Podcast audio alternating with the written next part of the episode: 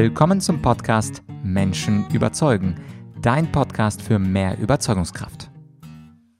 Mein Name ist Vladyachenko und wie in der letzten Podcast-Folge versprochen, kommen wir wieder zum Bundestag und zu der großen bundesdeutschen Politik.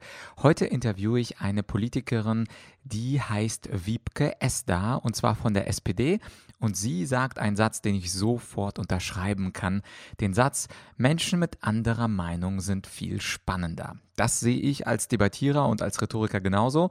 Denn wenn der andere genau das sagt, was ich auch denke, naja, dann kann ich erstens nichts von ihm lernen, denn wir haben ja den gleichen Wissensstand und zweitens kann ich und brauche ihn ja auch gar nicht von etwas zu überzeugen. Also ich sehe es ganz genauso und wenn ich im Alltag Menschen treffe, die eine völlig andere Meinung haben, dann ist es der Beginn einer hoffentlich und meist interessanten Diskussion. Das hier ist das erste, also der erste Teil des Interviews mit Frau Esther und in dem geht es um folgende Themen. Wir sprechen zunächst einmal um die klassische Frage dieses Podcasts, wie kann man Menschen überzeugen? Und da gibt Frau Esther als Bundestagspolitikerin ein paar Tipps, wie sie das aktuell macht.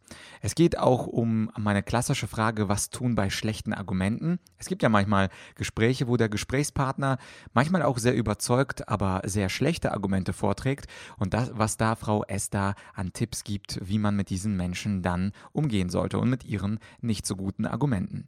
Und dann kommen wir schon zu einem politischen Thema und zwar zu dem klassischen Thema der SPD, zu dem Thema Arm und Reich, die Schere zwischen Arm und Reich. Das hast du ja sicherlich schon in den letzten 10, 20, 30, 50 Jahren gelesen. Sie geht äh, immer weiter auseinander und Frau Esda ist der Auffassung, dass man diese auseinandergehende Schere endlich schließen sollte.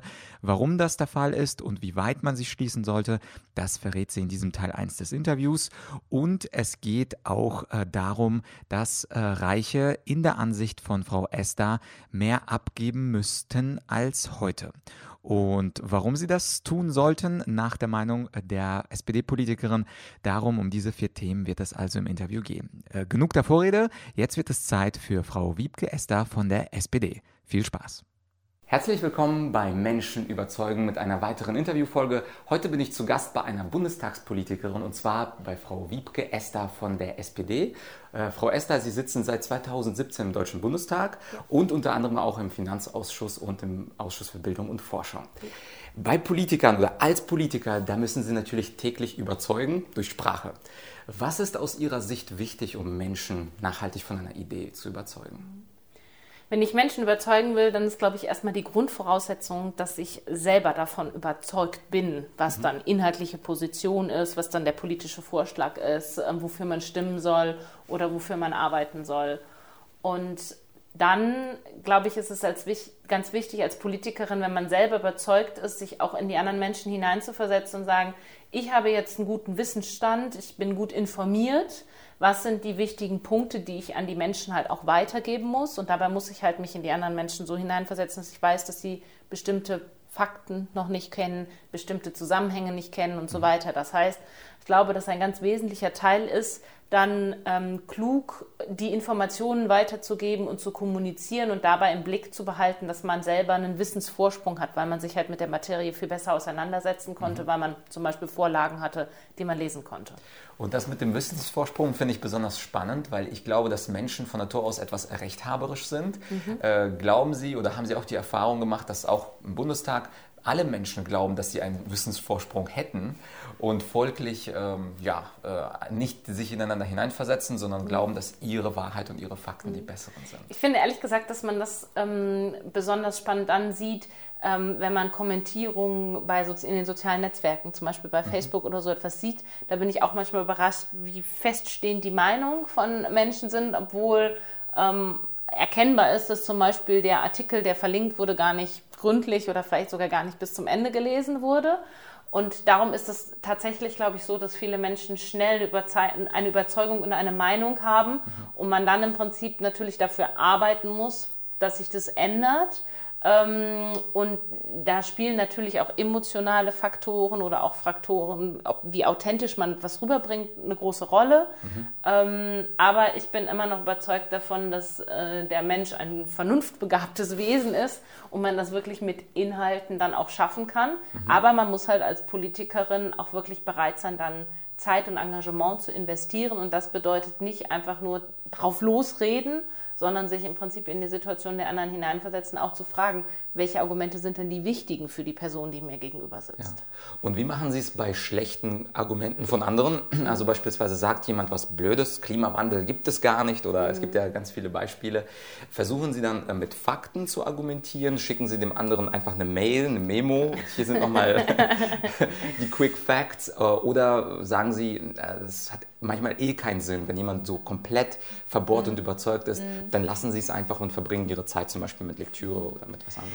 Ich glaube, es ist im grundsätzlich immer lohnt, ähm, auch in die Diskussion zu geben, äh, zu gehen, ähm, auch mit der Haltung, dass man sich ähm, auch bereit sein muss, selber überzeugen zu lassen von anderen Sachen. So, von daher ist, glaube ich, es eigentlich erstmal auch spannender, sich mit Menschen zu treffen, die nicht die gleiche Meinung haben, weil ja durch Widerspruch dann das produktiv sein kann, dass man selber auch irgendwie noch was Neues dazulernt wenn mir schlechte Argumente begegnen, dann frage ich mich eigentlich erstmal, warum ist es eigentlich ein schlechtes Argument? Mhm. Also vernachlässigt es bestimmte Zusammenhänge, ähm, leugnet es Fakten. Das Beispiel, was Sie genannt haben zum Klimawandel, ist halt eins, das wir uns ja leider sehr häufig begegnet, wo es aber einfach wirklich sehr viele Fakten dazu geht. Also erstmal die Frage, warum ist es ein schlechtes Argument? Und die zweite Frage ist dann auch wieder auf den Menschen bezogen, warum verwendet er dieses Argument? Welche Interessen können dahinter stehen? Gibt es Interessen, dass ähm, er vielleicht selber weiß, dass es eigentlich ein schlechtes Argument ist, dass es nicht den Fakten entspricht, aber die Möglichkeit besteht dadurch, etwas politisch durchzusetzen, was in seinem eigenen Interesse ist, was aber, wo er meint, es ist besser, dann vorgeschobenes Argument zu nehmen, als die wahren Gründe zu benennen. Mhm. Dann sollte man das aufdecken und sagen, nee, ich gehe davon aus, die wahren Interessen liegen hier eher darin, dass du persönlich da Vorteile von hast oder so etwas. Also das kann ein Grund ja für schlechte Argumente sein. Ein anderer Grund für schlechte Argumente äh, kann immer noch auch sein, irgendwie Unwissenheit oder Informationsquellen, die ein falsches Bild gezeichnet haben oder ein Bild gezeichnet haben, mit, das mit meinem nicht übereinstimmt. Und da ist dann auch wieder die Sache, Aufklärung zu Arbeit, äh, Aufklärungsarbeit zu leisten, also sich da auch äh, dann zu engagieren, die Zeit zu nehmen und das alles wirklich auch mit dem Blick der Frage, warum ist diese Person jetzt auf diesem, auf diesem Standpunkt. Ja, es gibt äh, ein ganz schönes Zitat von Bertolt Brecht, äh, das lautet, ein Argument wirkt wundervoll, nur nicht auf den, der etwas hergeben soll. Ja. ja. Das ist, glaube ich, ganz nett, weil häufig äh, sind Argumente gut, aber wenn ich ja. dann etwas abgeben muss, dann ja. finde ich das plötzlich doch nicht mehr ganz so gut. Ja. Und das ist, glaube ich, auch eine nette Überleitung zu dem äh, politischen Teil. Sie engagieren sich ja vor allem ähm, im, also im Finanzausschuss und ähm, bei der Generationengerechtigkeit auch bei dem Thema ähm, Schere von Arm und Reich geht immer weiter auseinander. Und auf Ihrer Webseite schreiben Sie, dass Sie diese Schere zwischen Arm und Reich endlich schließen wollen.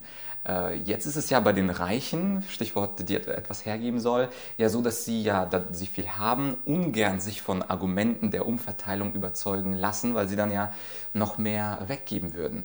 Äh, was konkret ähm, schwebt Ihnen davor, wenn Sie davon sprechen, ähm, die Schere zu schließen zwischen mhm. Arm und Reich? Ich will ja die Schere schließen, einmal, weil es für mich eine Frage der Gerechtigkeit ist ähm, aber auch, weil ich es ähm, für ökonomisch und gesellschaftlich sinnvoll halte. Und dann wäre im Prinzip die Frage, was haben denn diejenigen, die etwas hergeben wollen, um es mit äh, Bertolt Brecht zu sagen, was wäre deren, deren Vorteil davon? Das leuchtet vielleicht erstmal nicht direkt ein, mhm. aber ich glaube, dass wir alle ein Interesse daran haben, dass wir in einer friedlichen ähm, Gesellschaft hier leben, wo man sich auch selber nicht nicht fürchten muss dafür, dass es Unruhen gibt, dass es irgendwie ähm, Revolte gibt. Und ich glaube, dass ein ganz wichtiger Punkt dafür Gerechtigkeit ist. Und darum bin ich überzeugt davon, dass die Menschen alle ein Interesse daran haben, dass wir einen, gut, ähm, einen guten, starken Staat haben, der den Menschen auch in der Daseinsvorsorge unterstützt, der gute Bildungschancen, Aufstiegschancen und so etwas ähm, bietet das muss irgendwie finanziert werden. Und dann mhm. bestellt sich die Frage, wie wir es finanzieren können, also wo äh, Geld ist, das der Staat dafür einnehmen kann.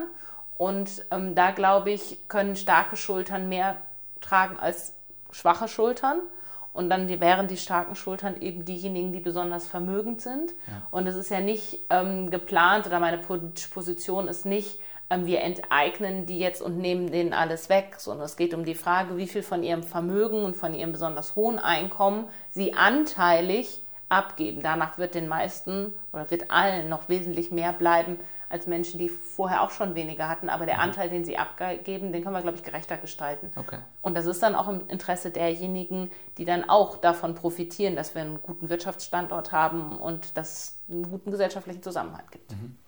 Und dieser, diesen Satz, dass äh, starke Schultern können mehr tragen, den ähm, hört man ja sehr häufig, mhm. ähm, vor allem eher aus der linkeren Ecke, jetzt mhm. nicht unbedingt aus der konservativen Ecke.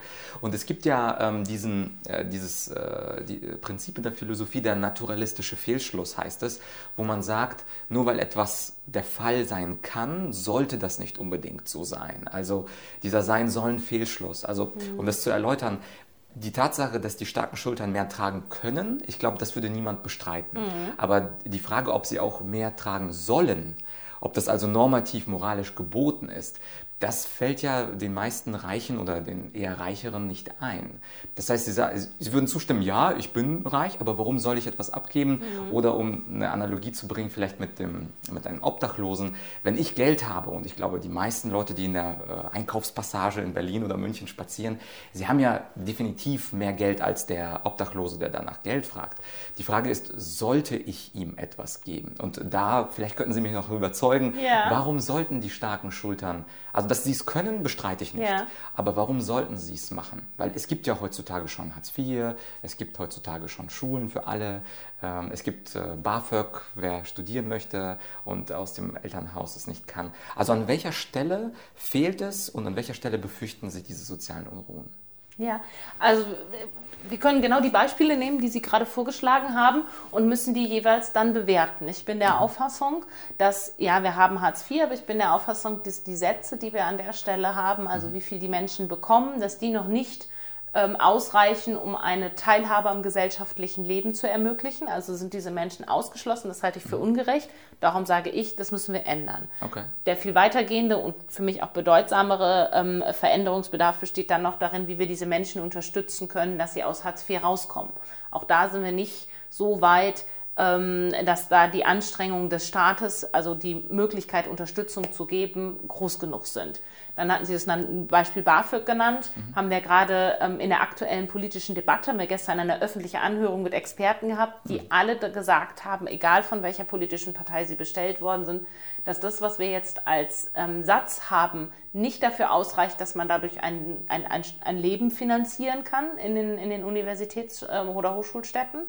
Und ich bin der Auffassung, das ist aber die Aufgabe des BAföG, dass das dadurch finanziert werden kann. Also bin ich der Meinung, das muss muss erhöht werden. Mhm. Und so können wir im Prinzip alles durchgehen. Es ist immer eine politische Bewertungsfrage, dann, ob sich daran etwas ändern soll oder nicht, ob mhm. es ausreicht oder nicht. Mhm. Ich sage an den Beispielen, es reicht nicht aus. Mhm. Dann muss man so ehrlich sein, dass man sagt, ähm, das muss finanziert werden, weil das mhm. Geld nicht vom Himmel fällt, sondern der Staat muss Einnahmen dafür haben. Und auch bei der Frage der Einnahmen, und jetzt sind wir bei dem, bei dem philosophischen, ähm, was kann, äh, muss nicht, muss nicht automatisch sein, nicht, sollte nicht automatisch ja. sein. Auch da ist es Aufgabe von Politik, ja durchaus normativ Grundsätze zu formulieren und diese Grundsätze dann in politisches, konkretes Handeln zu überführen. Und ein Grundsatz, ähm, wenn ich sage, ähm, starke Schultern sollen mehr tragen als schwache, ist der Grundsatz der Steuerprogression. Mhm.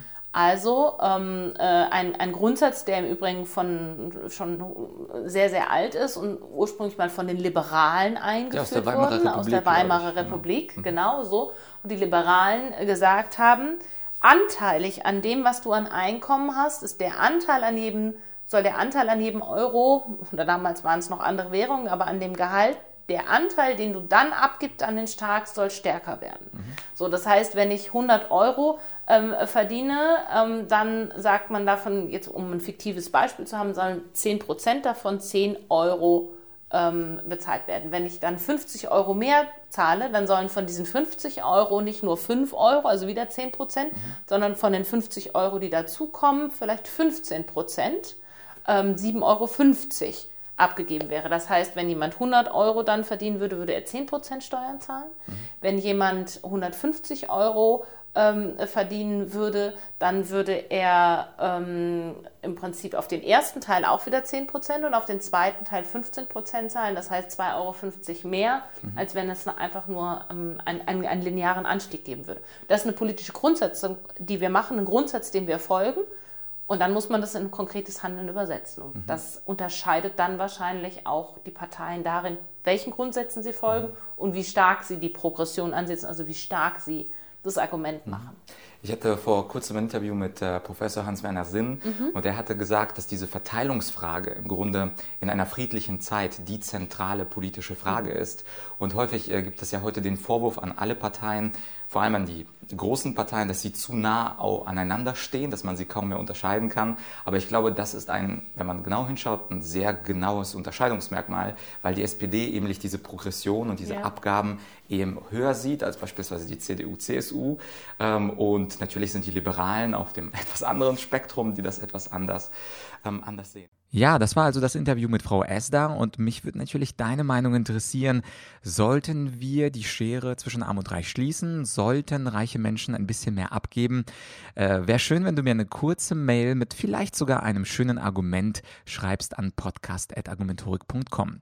Und wenn du dich fragst, neben den Tipps von Frau Esda, wie man Menschen überzeugen kann und wie du deine Rhetorik allgemein verbessern kannst, da möchte ich natürlich als Rhetoriktrainer dir einen schönen und guten und saftigen Tipp geben geben und der lautet mein kostenfreies E-Book 44 Rhetoriktipps. Also wenn du einfach 44 Rhetoriktipps und Vlad Yachtschenko bei der Google-Suche eingibst, dann findest du sofort dieses E-Book, was du dir in PDF herunterladen kannst oder äh, in der Beschreibung zu dieser Podcast-Folge, also auf argumentorik.com slash podcast. Dort findest du ähm, das E-Book zum Download ähm, und natürlich auch die Webseite und einige Reden von Frau Wiebke Gäste Das heißt also wie immer mehr Infos auf argumentorik.com slash podcast und dann einfach nach ESDAR googeln. Dort findest du dann die Infos und die Links zu dieser Folge. Das war es also für heute und in ein paar Tagen hören wir uns dann zum Teil 2 des Interviews mit Frau Esther. Und wenn du mir einen kleinen Gefallen tun möchtest, dann teile doch diese Folge mit jemandem, der nicht SPD-Wähler ist. Denn ganz frei nach dem Motto von Frau Esther, Menschen mit anderer Meinung sind spannender und dadurch entsteht ja auch eine richtig schöne Diskussion, würde ich mich freuen, wenn du diese Podcast-Folge mit jemandem teilst, der eben nicht SPD-Wähler ist und mit dem du dann hoffentlich in eine schöne Diskussion, in eine schöne Debatte kommen kannst zum Thema zum Beispiel, sollte die Schere zwischen Arm und Reich eigentlich durch Umverteilung geschlossen werden. Ist doch ein ganz schönes Thema für ein Dienstagabendgespräch bei einem Bierchen, Weinchen oder eben Kamillentee. Wir hören uns also ganz bald mit Teil 2 und äh, für heute wünsche ich dir einen schönen Tag, einen erfolgreichen, produktiven Tag, alles, was du dir wünschst und wir hören uns dann ganz bald in ein paar Tagen. Dein Vlad.